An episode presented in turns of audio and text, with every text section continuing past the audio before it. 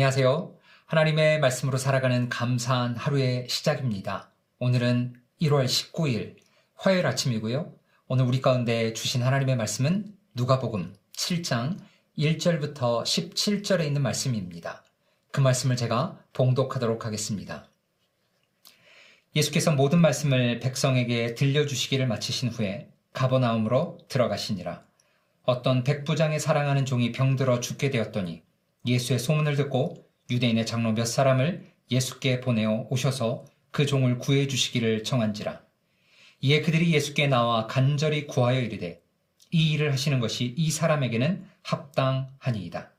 그가 우리 민족을 사랑하고 또한 우리를 위하여 회당을 지었나이다 하니 예수께서 함께 가실새 이에 그 집이 멀지 아니하여 백부장이 벗들을 보내어 이르되 주여 수고하지 마옵소서 내 집에 들어오심을 나는 감당하지 못하겠나이다. 그러므로 내가 주께 나아가기도 감당하지 못할 줄을 알았나이다. 말씀만 하사 내 하인을 낫게 하소서.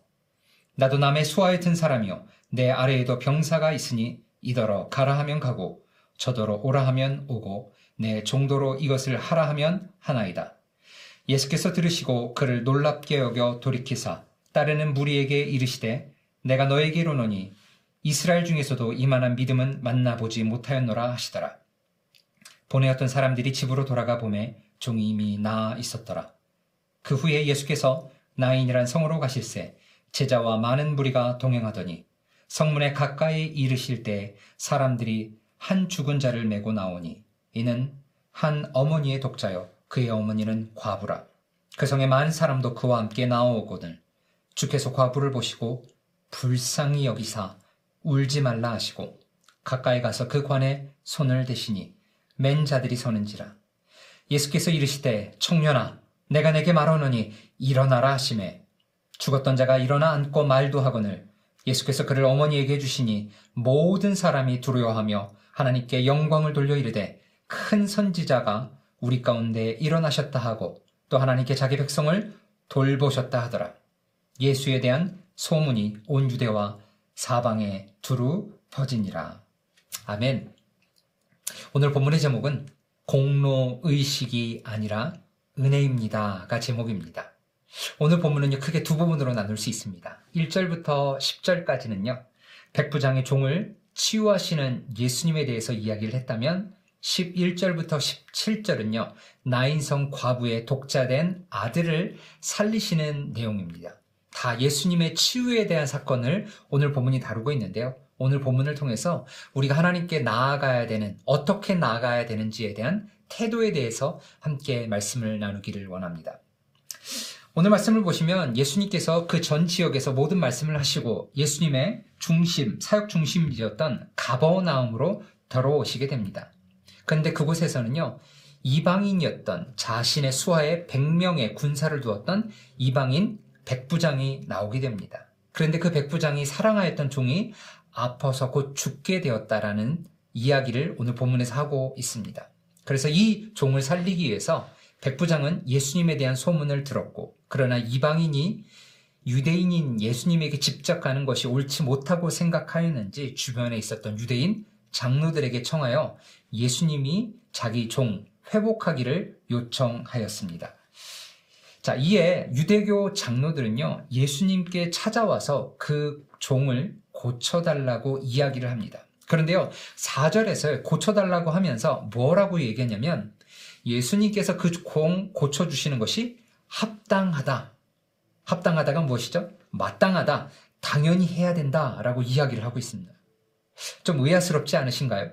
그런데 그 합당한 이유를 오늘 본문 5절에서는 이렇게 얘기합니다. 왜냐하면 백부장은 이방인임에도 불구하고 유대인 사람들을 사랑하였고 또는 유대에 있었던 회당까지 지어준 사람이기 때문에 예수님이 뭐 해야 된다는 것이죠? 마땅히 그 종을 고쳐 주어야 한다라는 공로 의식에 사로잡혀 있었습니다.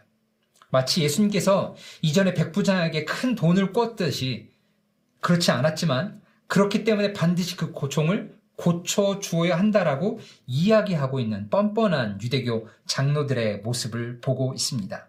유대교 장로들은요, 공로 의식, 그 백부장이 무엇을 했는지에 대한 자부심에 가득 차 있었죠.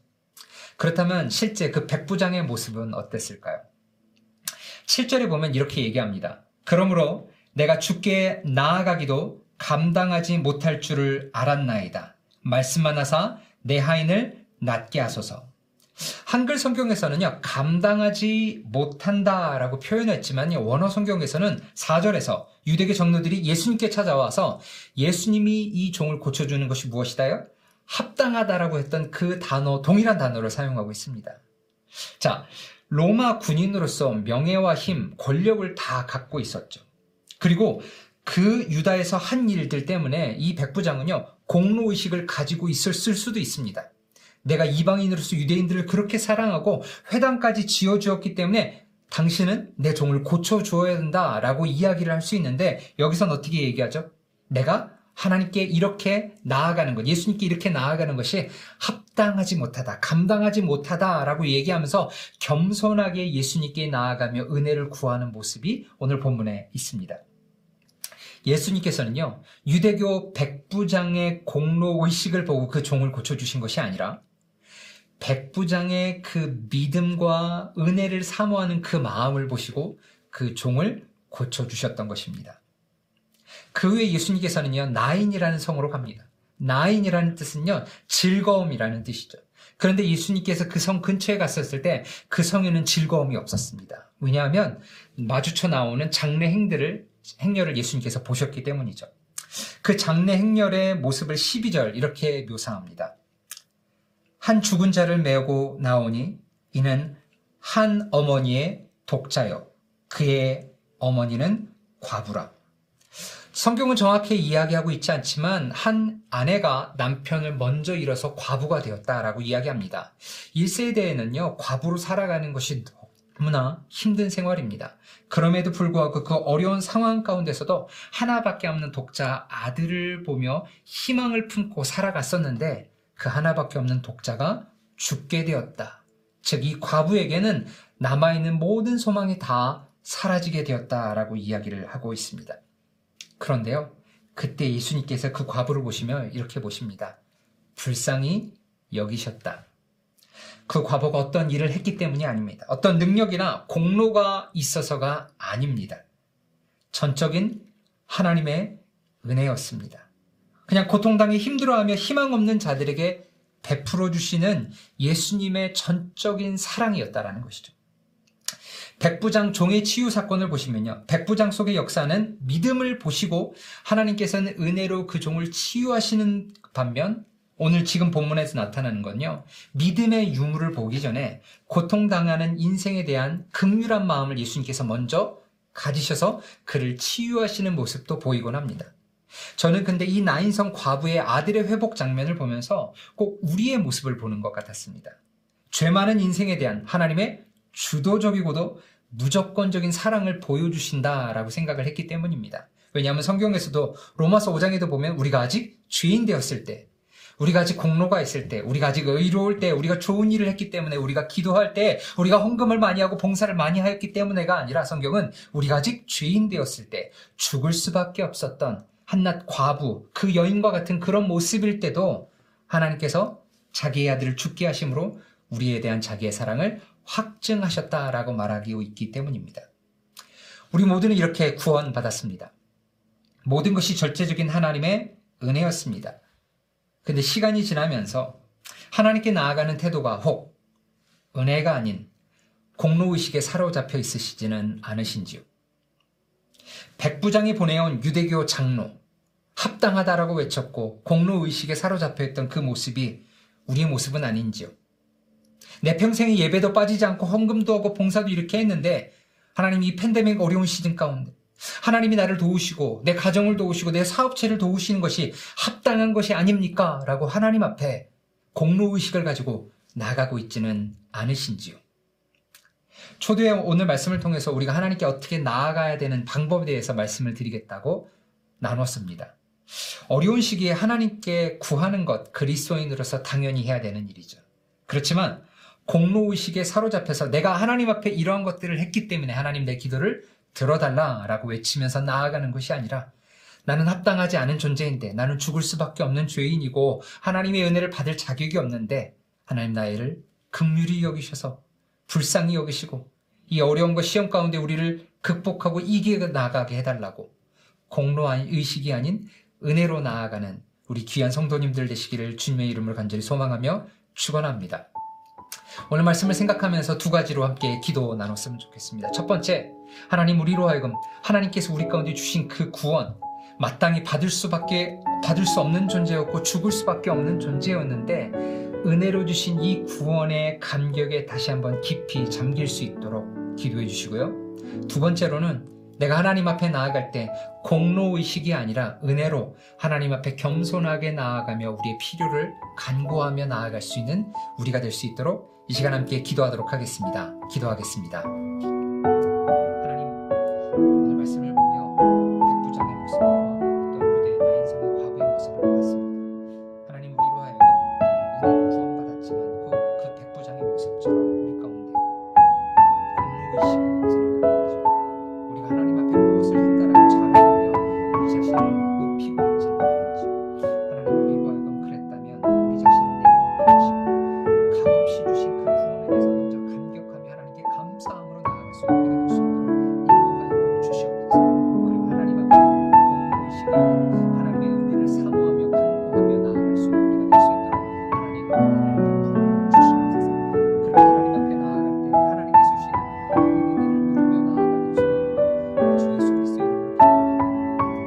하나님 우리로 하여금 오늘 말씀을 통해서 우리 가운데 유대교 장로들의 모습이 우리의 모습이 아닌가 자문해 보았습니다.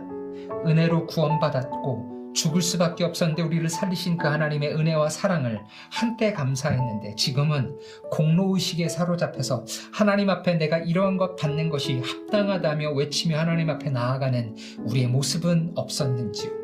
하나님, 우리로 하여금 그런 공로의식이 있었다면 모든 것들을 다 내려놓게 하시고 죽음에서 우리를 구원해 주신 하나님의 그 전적인 은혜에 대해서 먼저 깊이 감사하며 나아갈 수 있는 우리가 될 수 있도록 인도하여 주시옵고 공로의식을 버리고 은혜를 간구하며 하나님 앞에 긍휼을 간구하며 나아갈 수 있는 우리 모든 성도 되어 줄 수 있도록 하나님 인도하여 주시옵소서. 그래서 공로의식이 아니라 은혜로 하나님 앞에 나아갈 때 하나님께서 채워주시고 입혀주시고 많은 것들을 베풀어 주실 것들을 경험하며 나아가길 원하오며 살아계신 우리 주 예수 그리스도의 이름으로 기도합니다. 아멘.